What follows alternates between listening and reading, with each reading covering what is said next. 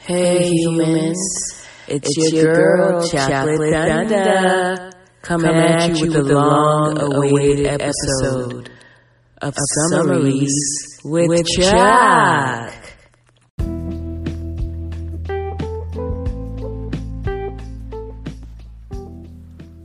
Welcome. Okay, so this episode is called Summaries of a New Chapter summaries of a new chapter. And I just want to talk to you guys about what's been going on. Um, there's a lot of awesome people in my life and a lot of nosy people in my life.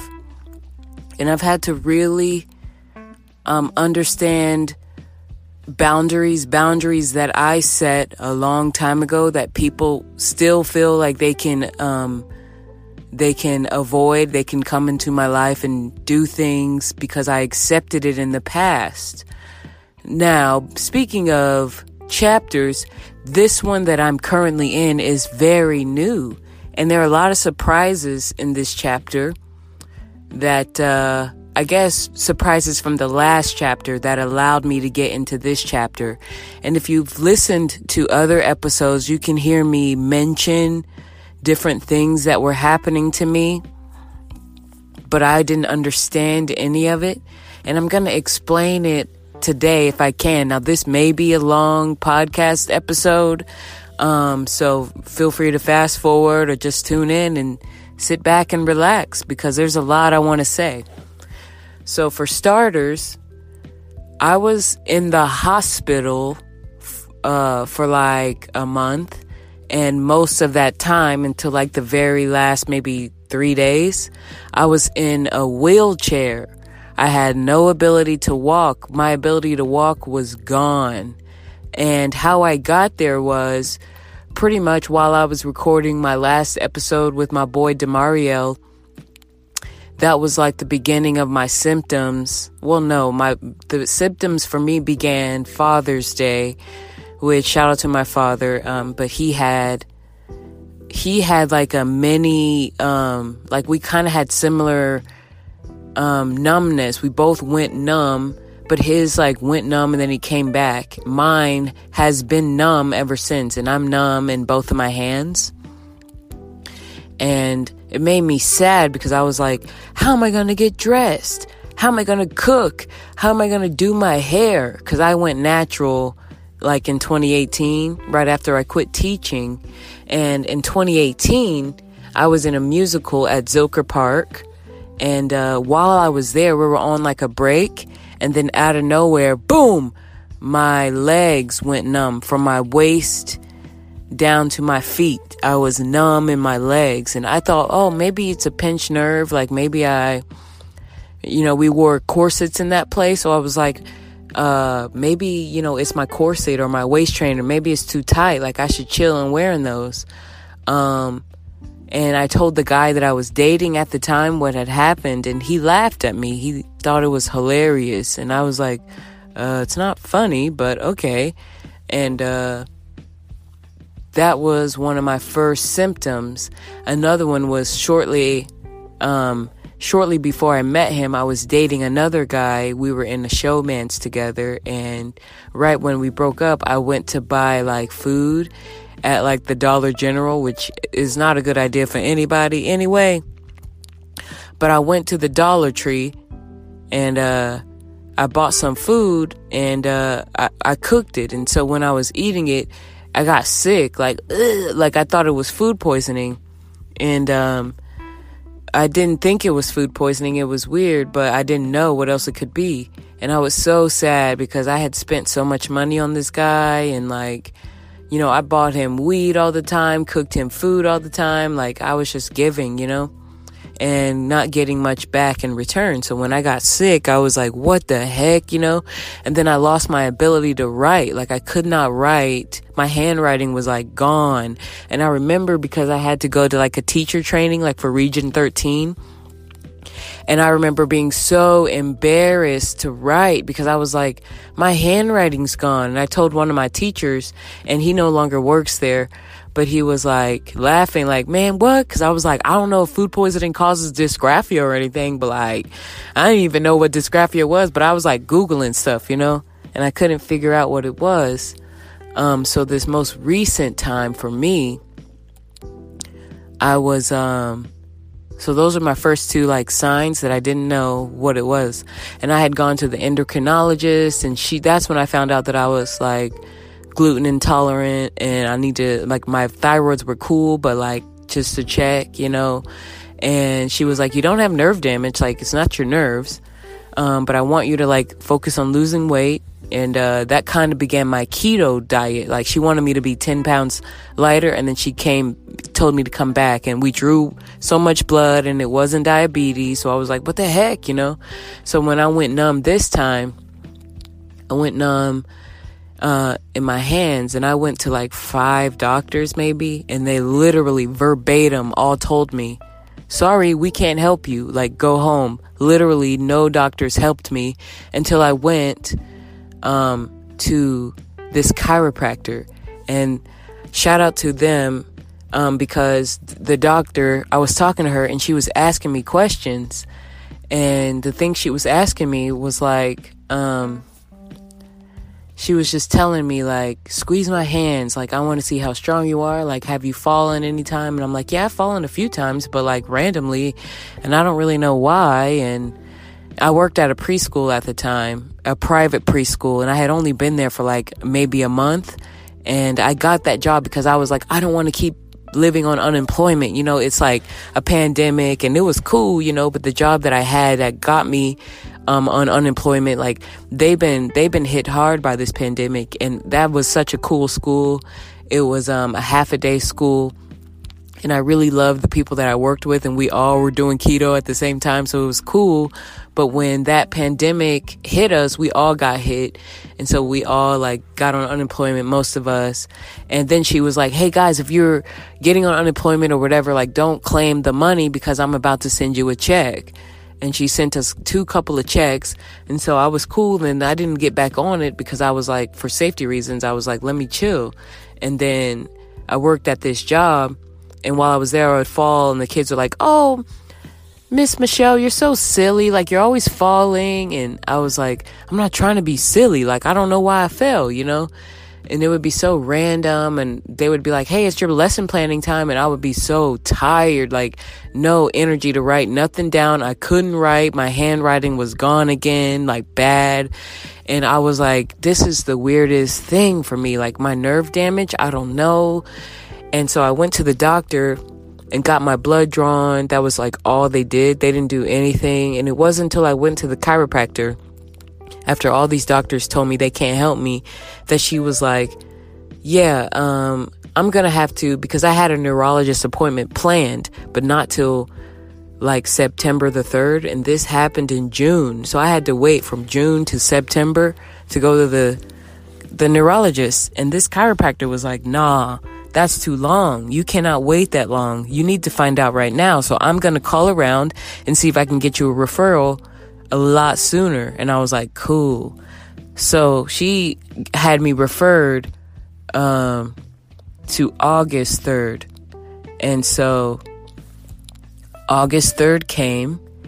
And that morning, I went to the neurologist, and he, like everybody else, was like, so clueless on how to help me. And I was like, what the hell? Like, maybe it's because I didn't shower because I had stunk. I was stinking because I worked out, you know.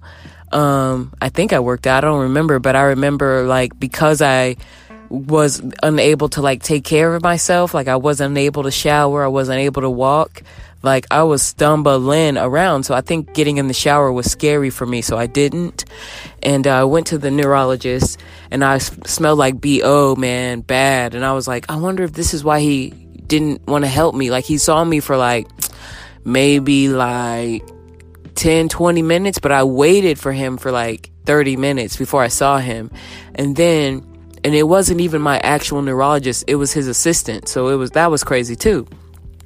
And the whole time I had people texting me like, test, see if you have COVID. Maybe it's COVID. You know how many people said like numbness is a sign of COVID? And I'm like, what? How come I've never heard that?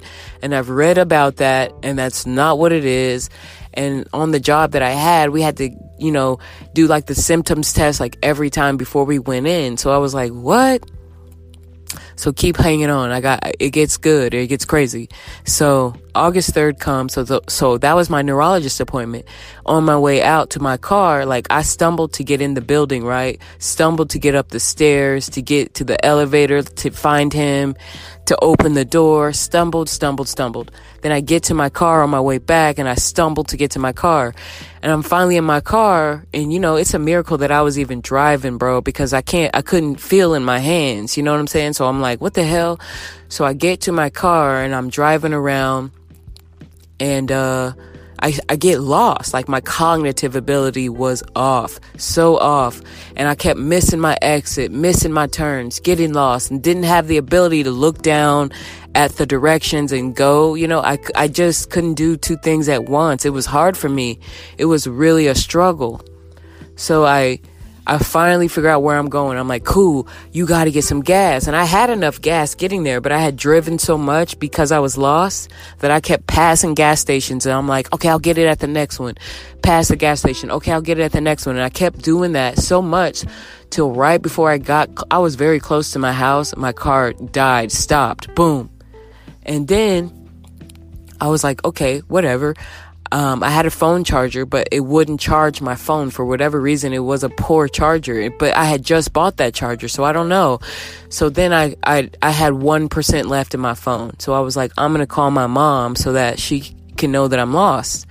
And I called her and my mom's got a person, man. I don't know why. Unless she's working, she she will answer that phone after one ring. So I called her, and after one ring, I got through to her, and I was like, "Mom, I ran out of gas. I'm on Pflugerville and Park. I'm I'm on Pflugerville Parkway or something like that." I said, and then boop, my phone died, and I was like, "Oh my god!" And it was hot. Okay, it was this was summertime in Austin, Texas, so it was hot, you know. And I was like, "What am I gonna do?" Like. I sat there for like maybe five, ten minutes, and then I was like, nah, I'm gonna get out and I'm gonna walk to a gas station, get some gas, and then walk back to my car and fill it up. Um, so I got out of the car, stumbly mess, like walking like I was drunk, like in the desert, and it was like 10 o'clock in the morning. I'm walking around drunk, crazy, and uh, I walked for like half an hour, maybe longer, because, you know, I was walking slow because if I was walking fast, I would have been there, boom, bam. But like I was walking so low, so slow on an access road. So, you know, while I'm walking, boom, a police car drives up to me. And I was like, oh my God, I'm going to die. Because if you know the news and you know the struggle with police, they out here taking people's lives, especially if you're black. You're, you're done for. So I was like, this is it. This is how I go. And uh, the cop was like, "Hey," uh, and I I was on his driver's side outside, and he pulled the window down and he was like, "Hey, um." I got a call that said someone saw you walking and they say you didn't look so good. So I just, I, I came to find you and see how you're doing. And I said, well, I don't look so good. I don't feel so good. And he said, yeah, um, you need to get in my car. Like, get in my car and not the front seat, get in the back seat. And I was like, cool, I'm cool with it and he was like, I will take you home. And I was like, all right, cool. And uh, his car felt so good that I was in his car, like, oh, it feels so good in here. Oh my God, air conditioning. Because by the way, I didn't tell you that, but my AC in my car had broken that same 2018 when I went numb in my legs. My AC broke like shortly after that while we were in this musical. AC just straight up broke. So it was the worst time for your AC to break in the summer heat in Austin, Texas. Okay, so I had been driving around since 2018 with no AC in my car. And I was a teacher having to give kids rides and stuff. It was terrible. Anyways, so back to the story. He he gave me a ride in his car and his AC felt so good and then he was like, "Okay, tell me where I need to go." And I was like, "Take a right. Take a uh, uh then so I couldn't even really talk because I was dry heaving so much and I was just like, "What the heck is am I this dehydrated? Like am I just dehydrated?" So finally he gets me home and he comes around helps me out of the car because I couldn't walk. And I'm surprised that he didn't accuse me of being drunk and try to give me a sobriety test or anything like that. But I think he knew something was not right with me. So I go up to the uh, front door. I'm like stumbling to get there. He's holding my hand the whole way. Then, um, uh, we open the door and we have one of those things that's like a boop boop boop, like not a key, but like a um, code, door code. So I typed in the code because that's one thing I could remember, and I got into the door and I was like saying thank you to him, and I just closed the door behind him. I don't even know if I locked it, but I closed the door and I like fainted right there at the front door. Boom, fell flat on my back. I was like out. I could not walk. I couldn't do anything. And I was like so angry, so frustrated because I didn't have the help. You know, I had to do this all by myself. And it, if it wasn't for that cop, I, you know, I don't know. I could have probably been dead, you know? And, um, I start shouting my mom's first name and I'm like saying it and saying it. And I don't know why the heck I was doing that, but she wasn't there because she was out looking for me. And she's not a crier, you know what I'm saying? She'd rather eat a rock than cry. And she told me that she was crying, like looking for me, praying. She said she went home once and I wasn't there. So she went back out to look for me again. And I was like, I don't know. Like, whenever she finally got home, she was like, Oh my God, I'm so glad you're alive. And I was like, Me too. And I told her about what happened, and she was like, Well, where's your car? And I said, I don't really know. I know it's on the access road, and I know it's near this, but I don't really remember. So we went driving around to look for it, and then she was like, There it is, right there. She was like, Girl, that is not close to home. And I said, Well, I had to do what I had to do. And so she took me um, to buy gas out of like a gas tank. We went and I paid for the gas. So I filled up the gas tank and then we took it to my car and put it in my car. And then after that, I went to the gas station like right by my house and tried to get gas, but it was so hard for me to even handle anything like getting the gas out of the gas um, compartment to put it in my car to press the thing. Like I didn't have the strength to do any of this. Okay. It was so not good. So I filled up the gas tank. And then shortly after that, um, I went home and I talked to my friend. Um, and it's so funny because I don't know if it was like that day or like the next day or shortly in that same week or the week before, I had talked to one of my close friends and he was like, he's a seven like me on the Enneagram. And he was like, girl, quit that job. Like, you don't want it. You don't need it. You, it makes you angry. Like, leave, leave the job. And I was like, okay, you're right. I was just afraid to leave it because I was like, I need this job because of my situation with, you know, I, I've been saying he's my fiance. That's a whole nother story. He's actually my husband. That's a whole nother story, y'all. But like, I was like, if I, you know, if I don't have this job, like it might mess up our petition and I really like don't want to do anything that messes that up. That's why I've had several jobs that I didn't want. Um, because I was like, this is not for me. This is for the person that I'm trying to get here. And, uh, anyways, he told me that I was like, forget it. And so I sent in my notice and I was like, and it's so funny because I wasn't even like vomiting and diarrhea at the time, but I did have to poop that morning that I sent this email, but I wasn't throwing up or nothing then. Commercial shooting the same day that I fainted in my dang house. I had a commercial shooting, right, with my agency. Shout out to my agency. Um, but this commercial shooting was in my underwear. I, I, had to be in my drawers, y'all, and tan underwear. They wanted me to be in tan, okay? And if you know me, you know I'm I'm thick. You know what I'm saying? I got I got a body. I got curves, and and because I couldn't uh, like use anything like for my hands very much. My vagina was so hairy, child. Look, okay, and they wanted us in boy shorts, so I had boy shorts on me that were tan, but um, I had to borrow a bra from my mama. Child, I'm I'm looking crazy in somebody else's drawers in this dang commercial shooting. And I'm like, why the heck would they pick me? So I'm stumbling a little bit to get up the stairs, and luckily there was an elevator, so I took the elevator to get to where I had to go.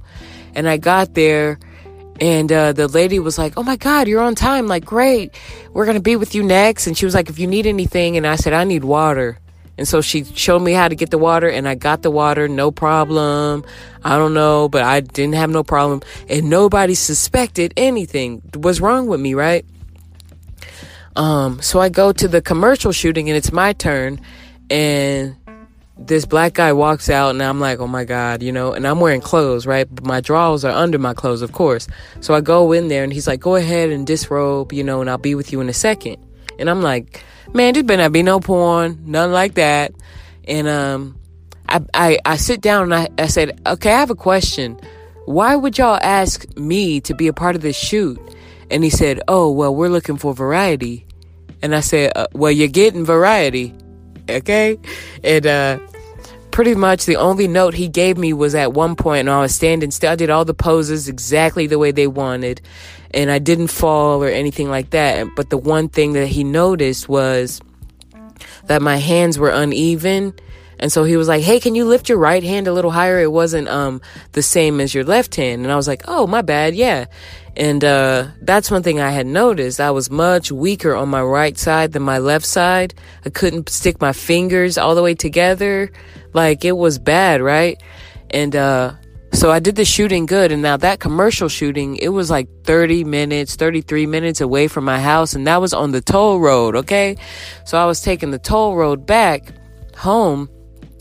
And uh, I just like, I remember like, I was like, okay, if a song comes on that you don't like, leave it on that song. Don't try to change the song and just make sure you can hear the directions. Okay. So you know not to get lost because you want to go home. And I had had, I had plenty of gas. My phone was charged. So it wasn't like a super struggle if something happened.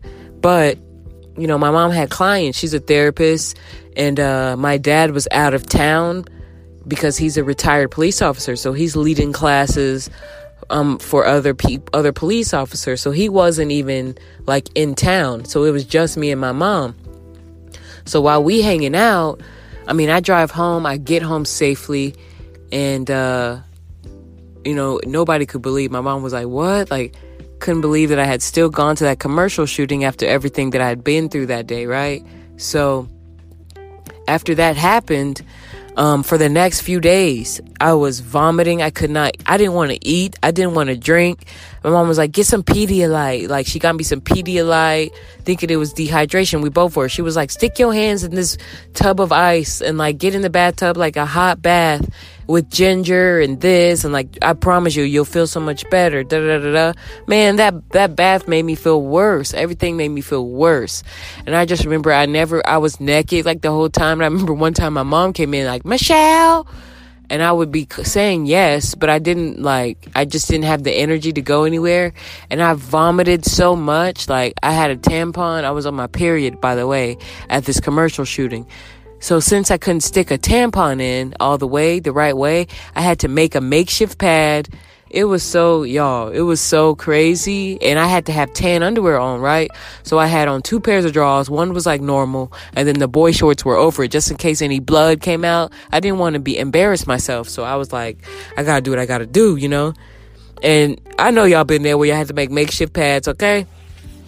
So I had to make a makeshift pad. That was crazy and um, I, all I could do was vomit. It was so bad that all I could do was throw up. I threw up day and night for like three or four days straight. And um, I remember I was making phone calls to like ex boyfriends or boys that I used to like, and I was sending, you know, naked pictures of myself. Not not currently, but like old like old photos from like your hidden files on your phone, you know? So I'm sending pictures of myself. I'm like, what the heck?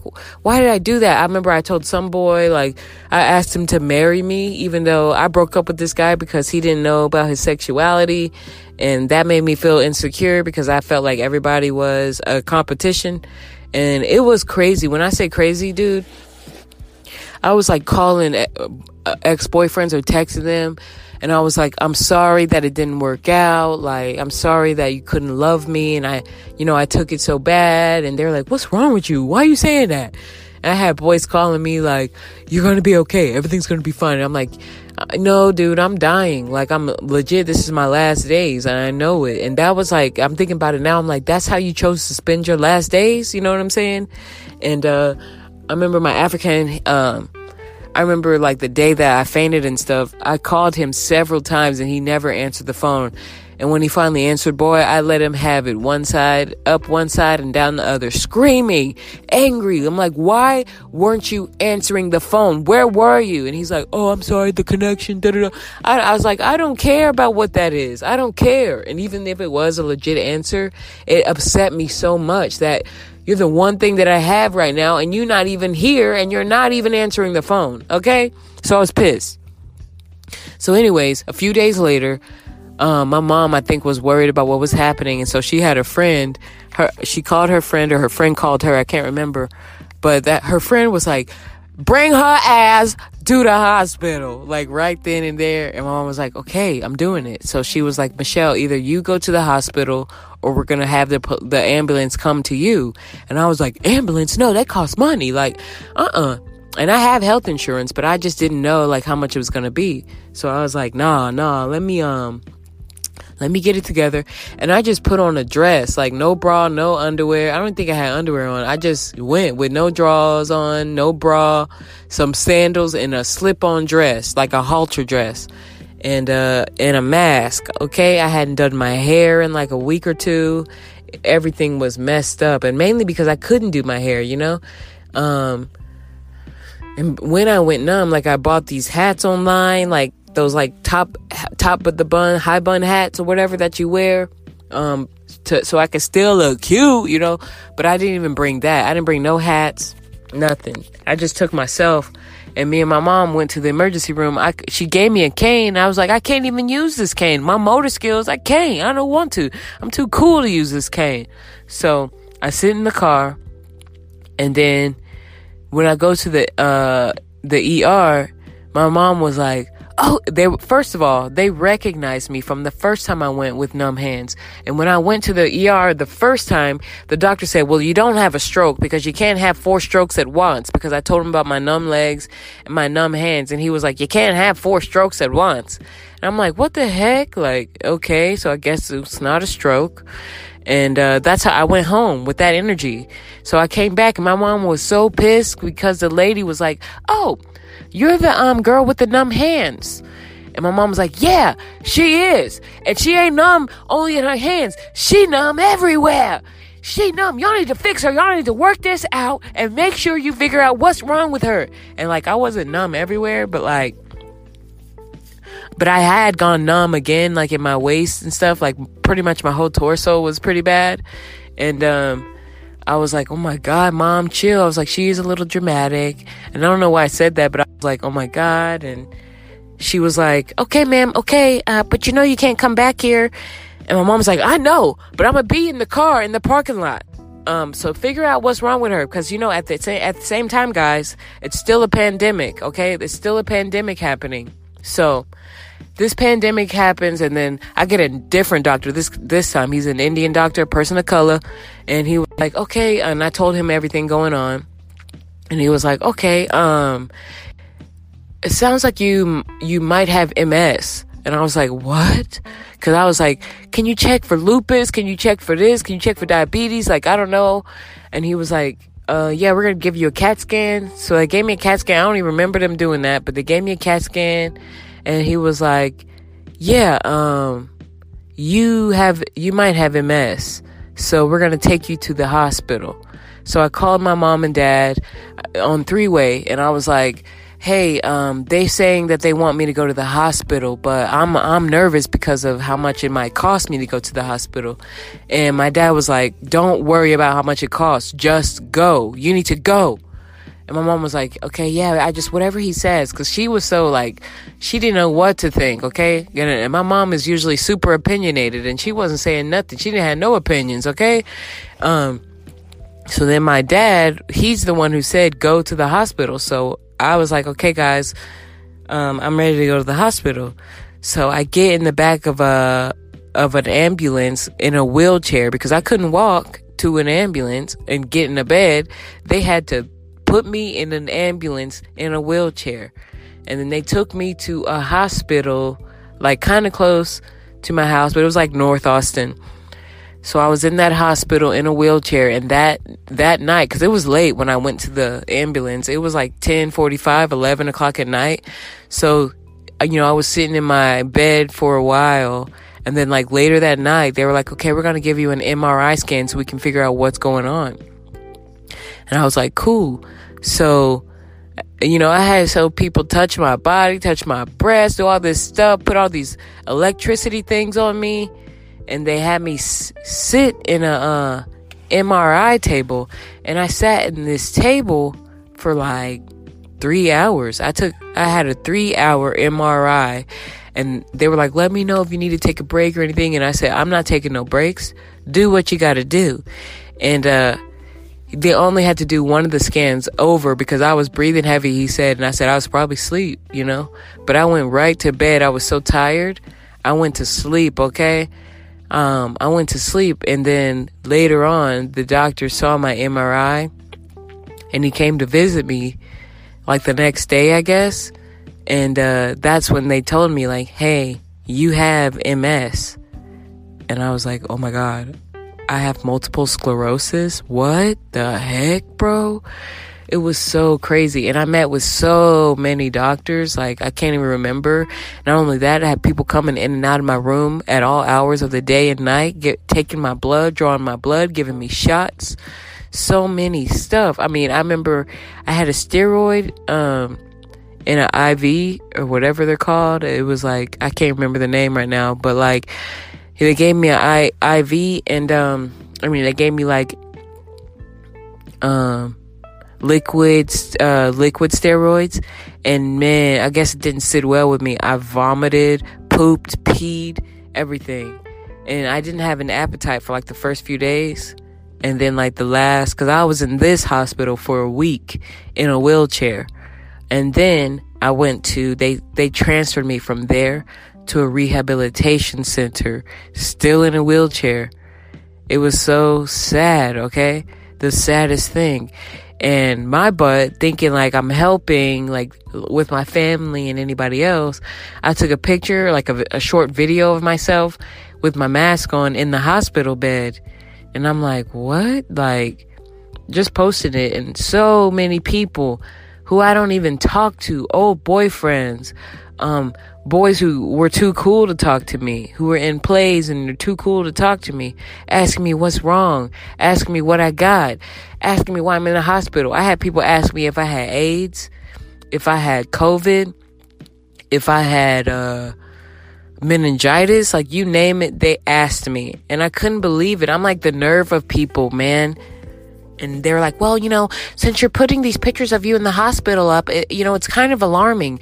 And I'm like, first of all, it was one video that was like five seconds long. You took that and you made it alarming. I didn't do nothing. Um, and what I was doing was like also my cognitive, you know, me thinking that that was a good idea, but you know, I didn't even realize how many people stalk my life until then. And I was like, wow, like Chocolate Thunder, people like you. And if not, people is out here nosy for whatever it is that your life is going through. So I realized that real quick. Then, um, uh, in the rehab center, I met a lot of people that were amazing. And you know what's even crazier? Some people recognized me from theater. Like one lady, I came in and she was like, I know you. You're Michelle Alexander. You were Miss Andrew and Mary Poppins at Zach Theater. And I was like, what? She was like, sorry, I don't mean to fangirl, but I totally know who you are and I'm just so excited to meet you. And I said, oh, wow. I said, please don't tell nobody. And she was like, oh, I'm not, I'm not. And I'm like, I, I know that's cool, but, and then I was like, actually, I don't, I don't know if I care if you tell anybody, but I didn't say anything. And I would get in arguments with my mom because she would tell everybody in my family, everybody at the church, everybody knows. But this, this was something that was like for me. And it was like a need to know basis. Like, you don't need to know unless I tell you, you know what I'm saying? Because for me, I didn't want to be treated any differently than I'm than I am now as a person. I still wanted to have the same um, respect or lack of respect. Some people didn't treat me good anyway, but I'm just like, I don't want people to treat me like like I'm handicapped. But at the end of the day, I am okay. I am disabled, And, but I just didn't want people to talk to me. You know how somebody deaf, they're like, "Hi, can um can you hear me?" Um, you know, they talk all slow and loud. I didn't want nobody doing that to me, so I was like, "Just nothing is wrong. Like I'm fine. I'm alive. That's the best that I could ask for. Honestly, these this rehab center and this hospital, like they saved my life. So, um, I would have a gait belt. They would put a gait belt on me like anytime I had to pee, that was the one thing that sucked. I had to like get, I peed on myself a couple of times because people took forever to get to my room. And I'm like, I don't have time for this. So I would get up and go by myself and then I would get in trouble. This was at the first hospital. And so they put, put a bed alarm on me. So anytime I got up without like permission, I was in trouble. So that happened only one day. Once they took that bed alarm off, I was back to getting up. You know what I'm saying? But I still had a walker. But I had to pee. Okay, I didn't have time to be waiting for people. Um, and then I went to rehab. They had a bed alarm on 24 hours a day. They, it never went off unless they took it off. So they would take it off of me and uh, put me on a gait belt and I had they would ask me like do you want a wheelchair or a walker to go to the bathroom? I'm like I don't care. I just gotta pee. So that happened a few times. I peed on myself a few times. Um it was like the old days you know? I'm just playing. But so that happened but basically I started getting stronger after I met with this physical therapist. And this lady had me, she was like, okay, today you're going to do an obstacle course and then you're going to climb the chair. And then after you climb the chair, you're going to reach down and pick up my ID and give it to me. I was like, what the heck, bro? What? She had me throwing shot put. She had me doing all kind of stuff that I never thought I would do again. She had me picking up boxes and she told me like that I was a pleaser and that I I was trying to do things because I didn't want to upset the person like in front of me or whoever I was working for. I didn't want to make them think that I wasn't competent. So I would do it to make sure that they knew that they can trust me. And I was like, "Oh my god, I didn't even know that I was trying to be a pleaser." But um I called her Jesus Marianne and uh she literally changed my life and then really all of my physical therapists were cool. One dude was like legally blind and I was like, how is he to lead me to to getting better? But he he was actually a very good coach. Um, both of my coaches were awesome, but but Marianne was really awesome. They all were awesome. And um, pretty much after that weekend, I could feel it. I could feel it in my body that I was changing, I was growing. And they gave us three meals a day, and th- that food was good, okay? Three meals a day, and you can pick what you eat because they give you a menu. And the first two days that I was there, I had somebody write my food down for me because I just didn't feel like I had it in me to do it. And then after that, I made it a choice. Like, this is your homework. Even if you don't turn it in at the right time, your homework is to do, to write down your food. Write down your food. Um, and so I did. I would make sure that I write down my food and then people would turn it in for me um, because we weren't allowed to leave the room unless they say. And um, then they were like, basically, I asked, I said, hey, how, how did I learn how to walk? And they were like, confidence. Like, you just didn't have any confidence when you got here. Like, you didn't believe that you could do this. And then one day, I guess it clicked. And I was like, oh my God, like, that's how powerful our brains are and our self confidence is. Like, if we believe anything, It'll happen. Like if if you believe you're a loser, you're a loser, bro. If you believe you're not, you're not. Like it's literally up to you.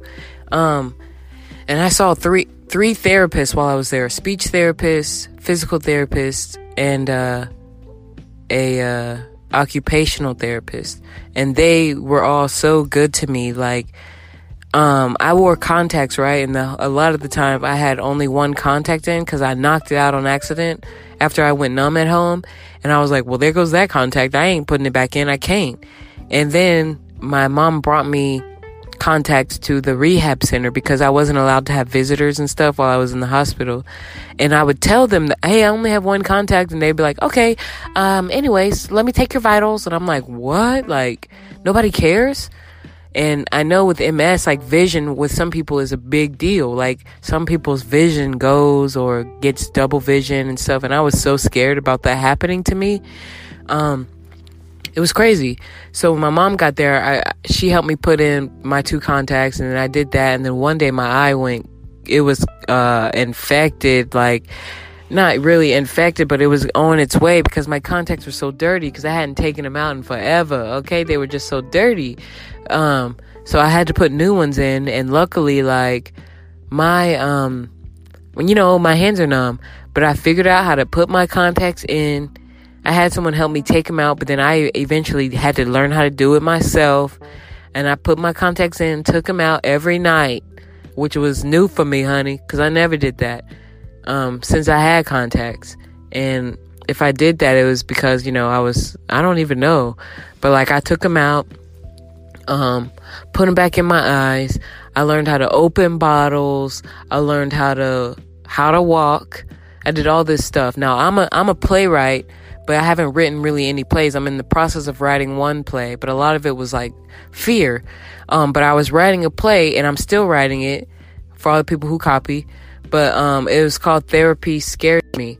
And I was writing it based on the therapy that like people get when they go see like um, when they go see like a therapist in the office or something like the kind of therapist that my mom is and i was like oh my god like when i after going to rehab i realized that i've had so many therapists. Okay, I talked to a real therapist. I think I scared her about my real life problems, um, and she referred me to a few other therapists, but I ain't seen them. Um, but anyways, my therapist, like occupational, physical, and uh, speech, they were all so good to me. Like they would be like, "You need to slow down."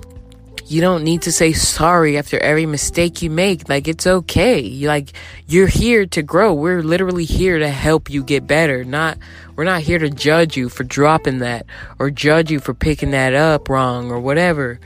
Um, but I've, I'm used to working in, you know, schools where everyone laughs at you, makes fun of you, and you're the teacher. Um, kids, you know, do this because kids didn't understand. And even when I said, you know, I'm sick and you shouldn't be laughing at me because of that, they're like, "Oh, sorry, I just, you know, it would it would piss me off." Okay, piss me off. I had really bad anger problems, but like I'm not an angry person, but I was really angry at this school. Anyways, and when I got to rehab, I realized like, oh my god, like they're they're here to help me. Um, and then the last few days of me leaving the hospital, um, when I was th- I was there for like um like three weeks or something. And then those last few days, like maybe the last three days, I like graduated to um no longer like a um a fall risk. And I could stand up and move around by myself, walk around by myself, and I could do my own thing. And I like graduated from not needing a wheelchair, but people were always on standby, you know and uh, I didn't have to call to use the bathroom anymore. I could go pee when I wanted to go pee. I didn't have to have someone watch me take a shower. That was crazy, y'all. Crazy. People watch me with my hairy vagina and hairy underarms. I was so embarrassed. And I was like, they were like, Do you want us to shave your hair? I mean, and I was like, Nah, like, I'm cool. Like, please don't worry about it, you know? And so I had people like, and once that was over with, I didn't I had privacy, which was the one thing I needed. They were they were super worried because I wasn't taking a BM. I was like really constipated and I didn't even know that was a big deal with MS. And then they would like give me like prune juice or whatever, Miralax and then like stare at me like I'm a TV. And I'm like, "Okay, you think I'm going to boo-boo with y'all looking at me? I'm not. So uh give me some privacy." So they would, and then I would boo-boo. And I boo boo every day, sometimes three times a day. Okay. Like every time I turn around, I had to boo boo. And it was crazy, but it was just cool to see how much I had grown in so little bit of time. And then I also was in a Zoom play, like boom, like a short, like I got home, like I think my last day was like the last day of August. And I got home the 1st of September, where boys couldn't wait till I got out of the hospital so they could call me and I could come over to their house and all this stuff. By that, but, but I'm stuttering. But by this time, I had decided like I can't drink, I don't want to smoke, and like I, I'm a big pothead and I love wine. But I was like, nah, it's not for me. Like, it won't help me at all. Um, especially now with what I've got. Some people still smoke weed even though they're they haven't messed because they think it helps medically, and that's cool, man. Do you? But I'm not in the place where I medically want that to help me, okay? And I got closer to God. Now, I was a Christian. I am a Christian. But like I fell off, I fell off the Christian map for a minute and I worked at a Christian school, but I was like, you won't find me going to chapel. I would not go to chapel. I'm the, I'm worse than the kids. I'm teaching class, lit as heck. Like, didn't care. I didn't care at all. And I knew it wasn't a problem when two teachers got fired for messing with kids or taking pictures with kids and you know, nasty stuff all the time. I'm not, at least I'm not doing all of that. I'm still showing up to work. I'm still making bomb lesson plans, even though they don't get executed the right way. But that wasn't necessarily my fault. I just did not care about where I was. And I was still teaching at the school with, with big MS symptoms. Um, but right after that outbreak happened, the first one, the first uh, flare up, I ended up quitting so that I could focus on acting. And little did I know, I got so many acting gigs. Man, I was booked, booked. And that still like happened to me, but it slowed down once I started teaching at this terrible school. Um, it slowed down, but then they let me go from that school, but I wasn't mad because right when they let me go, like 10 seconds, I kid you not, later, I got hired at another, in a play boom, just like that. And I was like, cool, bye, peace. And I left. Um, but anyways, like, uh, so all that craziness happened. And then, so I've been like living at home since I quit that job and I I hated living home. I didn't want to. I kicked and screamed. My mom was like, You're the only sibling that hasn't lived at this house. Some of your siblings have done this more than once. They've been at this house several times. You have never lived here. You've always been independent. Now is your time. And I'm like, All right, dang. I guess I'm coming home. And then boom, pandemic hit.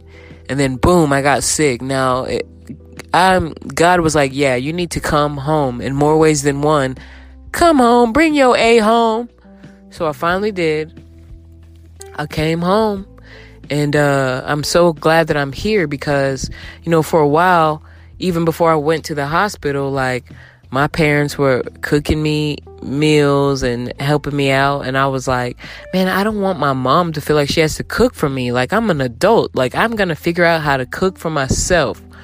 Um, and so with my at home therapist, that was one of the things I, I wanted to learn how to do. And another thing was buttoning up my pants, putting on jeans again. Because yes, it's a pandemic, so I wear a lot of leggings and spandex and sweatpants. But like, you know, there'd be times when I want to like actually look nice, like, and put on some real pants, okay? Or a dress or, or whatever and not look stupid because it's like, um, you know, jogging pants or something. So, craziness that happened, it gets crazier. At the end of like well not not even the end. Well, yeah, the end of last month. So I I had only been home for like a month and then in panic mode, I started looking for jobs because I was like, I don't want to live at my parents' house forever. I was like super kind of suicidal. I had gone to the neurologist and he showed me more brain scans, or I say scans, but they're like MRIs uh, of my spine and my brain. There was so much inflammation that I was like, my body is literally on fire. This is not cool. I cannot like I cannot substance abuse anymore because it's just not good for me. It wasn't good for me when when nothing was wrong, but it definitely ain't good for me now. And uh, you know, so I was pissed when I went home. I was so mad. Okay, I was angry, so devastated. And then, um, my mom was doing these like, um, she was at a conference, and one of the people who was speaking, his name was David Ammon I'm sorry, David Amen. And uh, him and his wife Tana, um, they have a podcast. And basically, he was speaking and he and you know he he talks about how he does brain scans which are different than MRIs. Brain scans actually can tell you what is going on with your brain. And the MRI is just like is a is a real physical like x-ray of your brain. And I could see like lesions and like um, big mass on my left side of my brain, which I think is why it affected my right side so hard. And um, it was kind of scary to see that. And I was like, oh my God, like, what does this mean? What does all this mean? And, um, anyways, like, my mom had me go in there and listen to him. And I was like, why the heck do you want me to listen to this? Like, this does not help me. This is pissing me off. And then he said, um, a quote that's like so amazing. I'm going to pull it up so that I can quote it correctly. And it's like such a good quote. And the quote is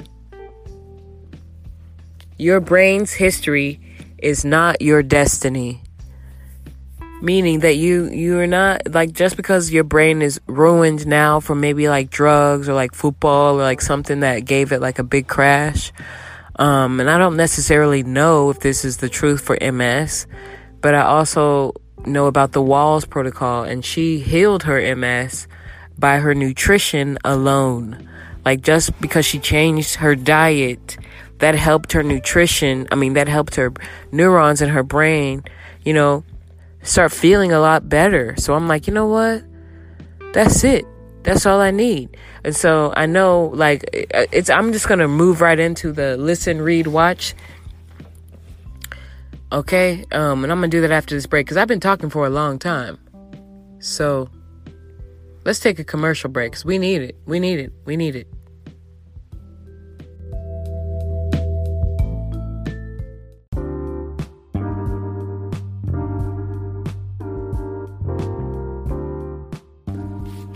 Okay, so listen, read, watch. Okay, listens. Okay, so if you have a pen and paper or you, on your notepad on your uh, iPhone or iPad, you need to write this down. This is called the Brain Warriors Way. The Brain Warriors Way podcast um, by David David Amen and his wife Tana Amen. They're amazing humans, like seriously. And he like he said after two weeks of dating his now wife, um, he scanned her brain, okay, on like the first date, the, like the first like interaction. One of them was him scanning her brain because he thought she was cool and he wanted to see what kind of brain did she have. And he said she pretty much had a, a good brain, good enough for him to want to date and, and heal. And basically, he says that your brain is you don't have to be stuck with the brain you have. Like there is room for growth. There's room for change. And for me my cases would have to be with like substance abuse and like uh the worry and the anxiety and the fear. Like there are things that I can do to help me get out of that mode. And like multiple sclerosis even I and I take that from the Wahls protocol. Like and she doesn't have a podcast, but like I, I follow her as a human and I really believe in the work that she does. And uh, I'm gonna go get the get those books because I got a lot of books for the read section. But that's something that I've been listening to nonstop, day and night. I'm obsessed. Okay, the Brain Warriors Way. Another thing that I'm listening to is Brene Brown. That's my girl. I love Brene Brown and Mel Robbins. They are amazing humans. And Brene Brown, um, The Gifts of Imperfection, okay, and, and, uh, Dare to Lead, or something about leading. I don't even remember what it's called. I think it's called Dare to Lead.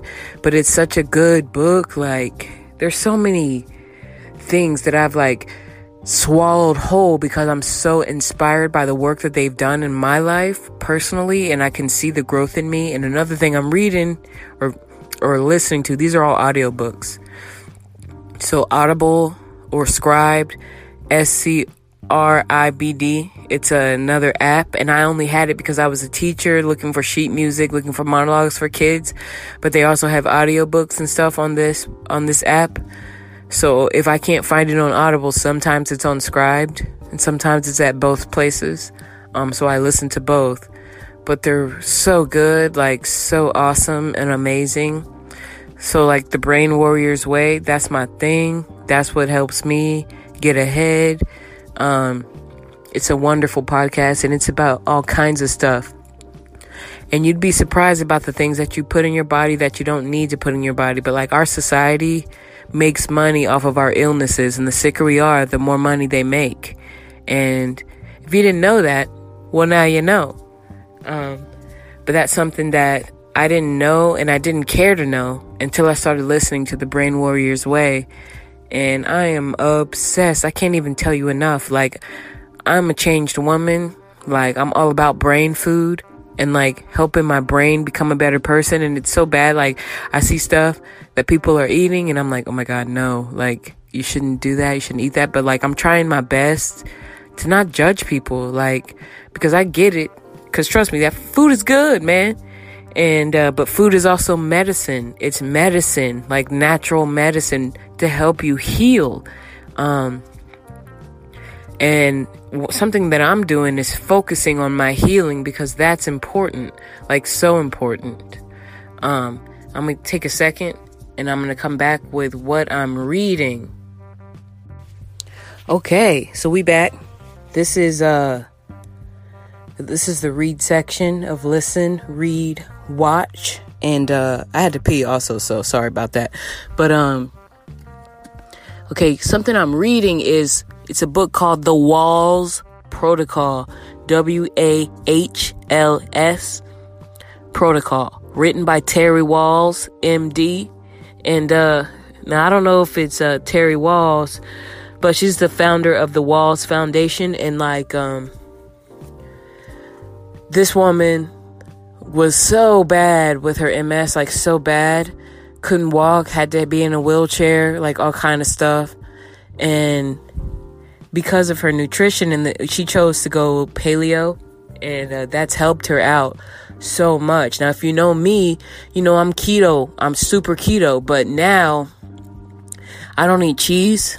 I don't eat any dairy or any gluten um, because it's not going to help me any by, you know, eating it. So I don't dive into the whole gluten thing, but uh she uh she's on that paleo life and I haven't dived into that much this book yet. I'm still reading it.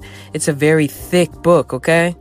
Um another book I'm reading is called Meals That Heal by uh Carolyn Williams and now this book is awesome, but there are books in here. I mean, sorry, recipes in this book. It's a cookbook.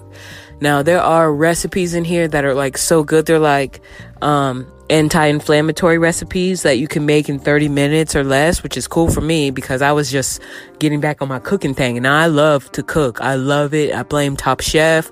That's my show. If you listen to other podcasts, you know that that's part of the listen, read, watch. Okay. Cause I love it. And, um, but there are some recipes in here, and this might be controversial, but like because of David Ammon, uh, I say his name so wrong. It's Amen, but um, because of what he and his wife talk about, like corn is the devil. I don't eat corn, and she has uh, some really good recipes in this book that include corn, like a lot of them. And there's some that include rice and quinoa, and uh, quinoa is probably okay, but rice that just turns into sugar in your body and like the sugar is not good for you. So avoiding sugar is the key right? Like no, saying no to sugar that will only help you in the end if you say no to sugar. Um and uh but anyways there are still some amazing recipes in that book and one of them is like eggs with uh sweet potatoes and like that's probably the only carb I will eat and I'll eat it like once once a week maybe um, but sweet potatoes are like are really like uh, the carb that's gonna like be good for you besides rice, you know, or pasta. Sweet potatoes, and you can make sweet potato mash. You can make sweet potato fries. There's so much you can do with sweet potatoes. So, if you're like curious about that, like get that book, Meals That Heal, and I'm gonna post these on my Instagram. Um, and I, I'm like still trying to figure out how to do show notes, but if I figure that out, I'm gonna put them in my show notes as well. Um, and then the last book is The Brain Warriors Way cookbook. They have a cookbook, y'all. And when that, they were talking about that on their podcast, when I heard that, I said, "Oh, pause." Amazon found it, got it, and like you know, Amazon I'm not a huge fan because of what they do to their workers and how they treat people, but um, it's a vice of mine. And because we're so spoiled, we're so used to getting things quick. So um, Amazon was my best friend when I was in the hospital. Like I ordered like a shower chair, chair, handrails for my shower, like you name it, I was getting it. I was getting it all because I needed it. Like um and I needed it fast, you know? So that was the main reason why I was on Amazon. But those are the three books that I've been reading religiously on top of Brene Brown and um, other books on, and podcasts that I'm listening to.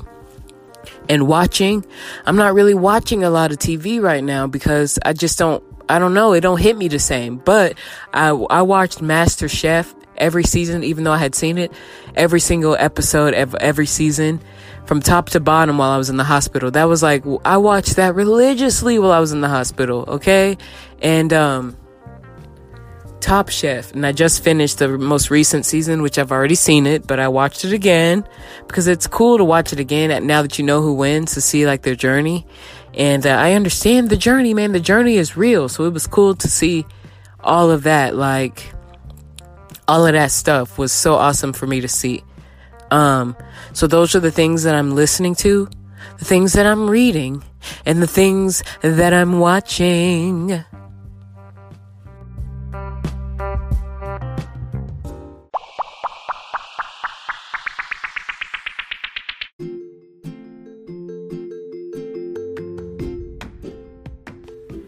Okay, lastly, my last segment is like um unfriend of the week, okay? The people in your life that you want to unfriend. Like some some of these moments for me were very personal. Like um, I had uh, people tell me that my disease was something that I deserved. Um, I belong in hell because of this. You know, it was really like it hurt my feelings, but it also was like, okay, cool. But in reality, like we all belong in hell. You know what I'm saying? Everybody. Um, and our job is to like do the work that it takes to, to get us, you know, in heaven. Um, and I figured like for me, in order for me to like grow in the Lord and grow as a person, I gotta unfriend you. And uh, you cool, but the thing about boundaries and how important they are, I had to place some boundaries, which, which for me, Michelle, I don't have any. Like I'm very like free spirited, right? Super chill, and I still am super chill, but like I had to uh I had to set it up, baby. Had to set it up, and uh, so uh, had to unfriend them. But I I've unfriended or blocked or whatever, like so many ex boyfriends. I'm like, why are you trying to come in my life? Like you weren't in my life when everything was alright. Like you wasn't in my life. So why are you trying to be in my life now?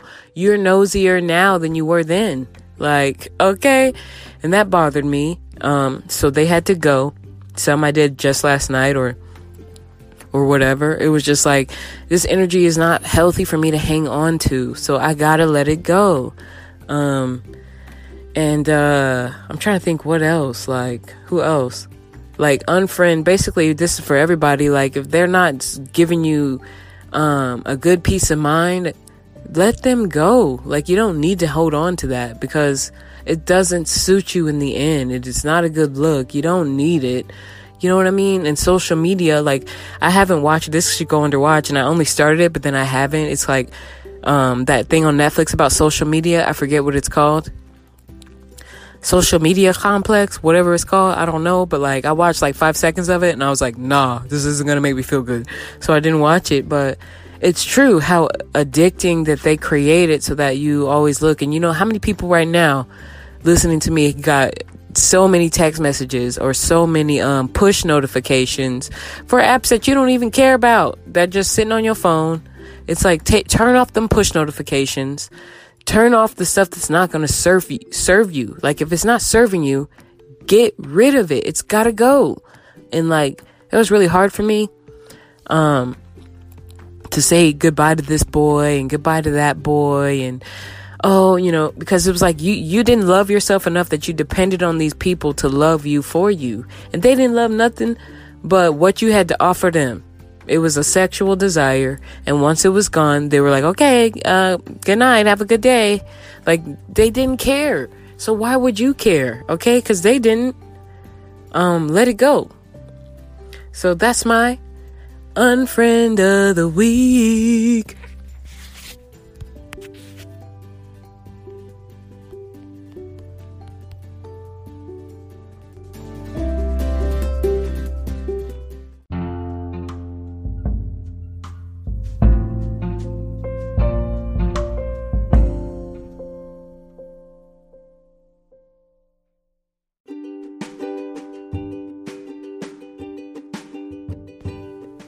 Okay, lastly, I just want to do this because uh, it's positive and it's a cool thing that happened. So, um, and I think I was gonna say it earlier, but I like got distracted by everything else I was talking about. But um, my cognitive ability has gotten a lot better, and like something that I've, that's helped me with that is like, you know, those games on your phone like Candy Crush or like Bejeweled. Um, there's games like Lumosity and there's another game called Edgy Mind. Those like help you think cognitively, like thinking about the steps you have to take to get certain things done, like puzzles, riddles. Like a lot of that stuff is like so cool because you it helps you think cognitively about how things go, how things are supposed to go. And um so I do I do a lot of those games or apps on my phone, but something else that I do or something else that happened to me is um while um while I was in panic mode applying for all these jobs, I think I mentioned this and I didn't even like finish my sentence, but like um because I was just thinking about how, how oh my god I live in my parents' house. Oh my god I hate it. But um this is how good God is my mom is a therapist, you know, so she had me sit down and she had me do this the first time I moved home because I found it while I was cleaning out my closet yesterday. I found it and I was looking at it like my passion test, my passion list of like my top five like passions or whatever. And I was like, oh my God, like some of that stuff is not even relevant anymore or it can't really happen because there ain't really, you know, a reason for it to happen because of the pandemic.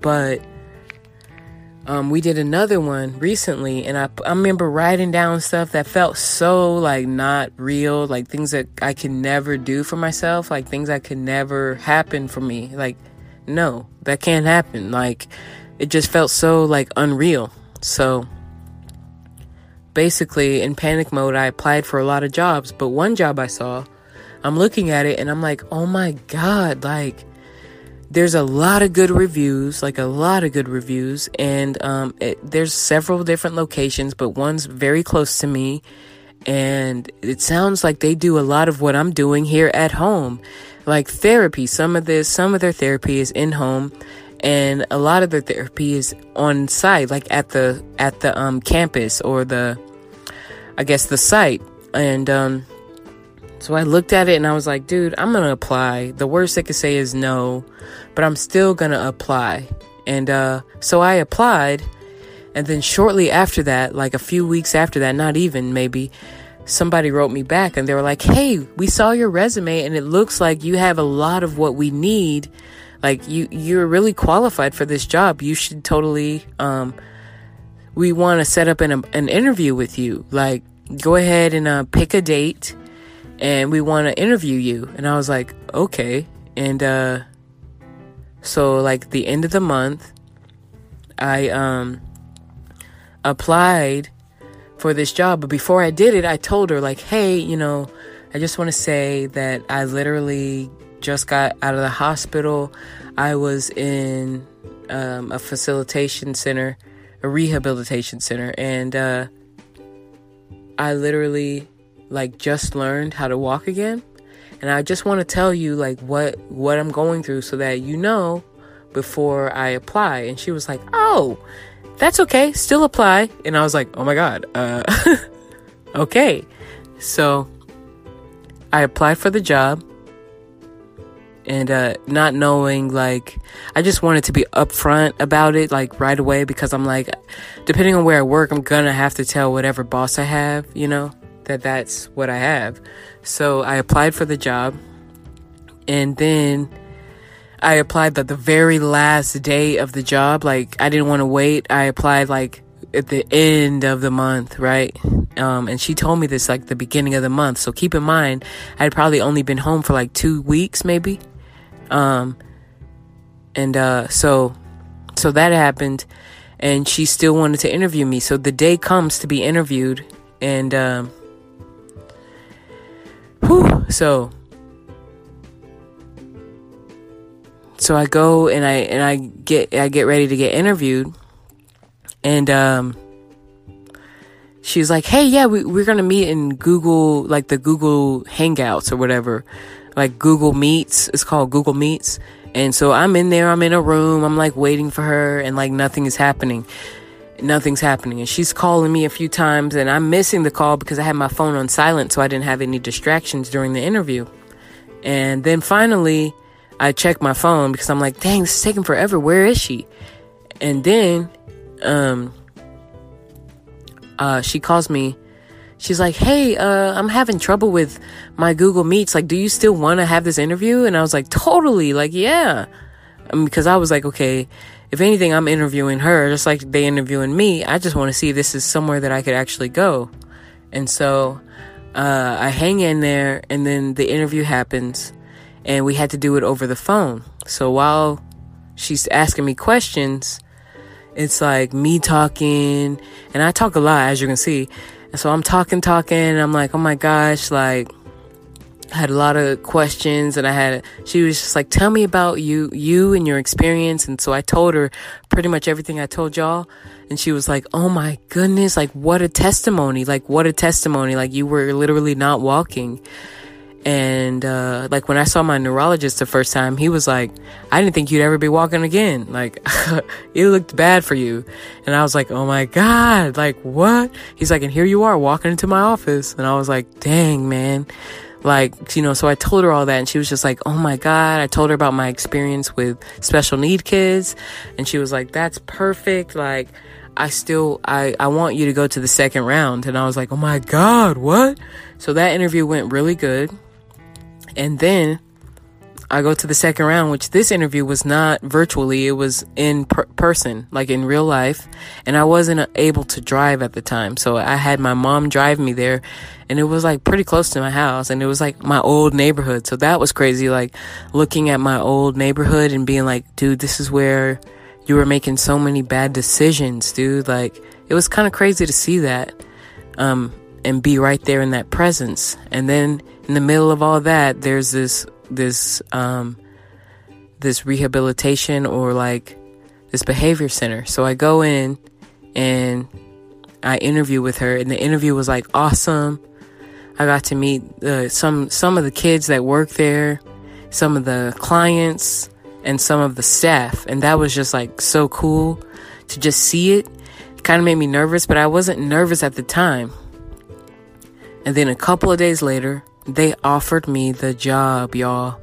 Like just after like being out of the hospital for like a month. I was just out of the hospital for a month and then they gave me a job as a, a behavior therapist and I'm to go to training. Actually, it starts tomorrow.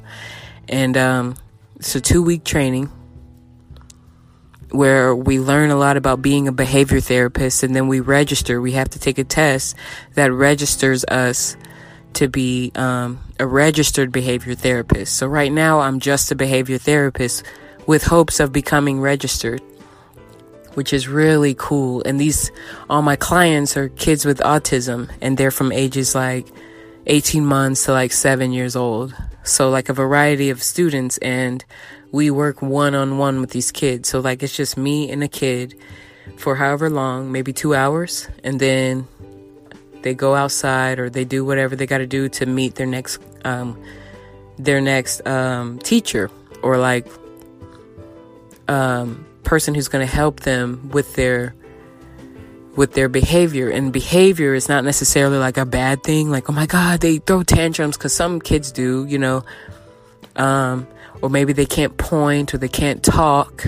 And i understand all it is because this literally was just me and uh, basically taking the skills that I learned and helping these kids. And so, like I said, I'm obsessed with podcasts.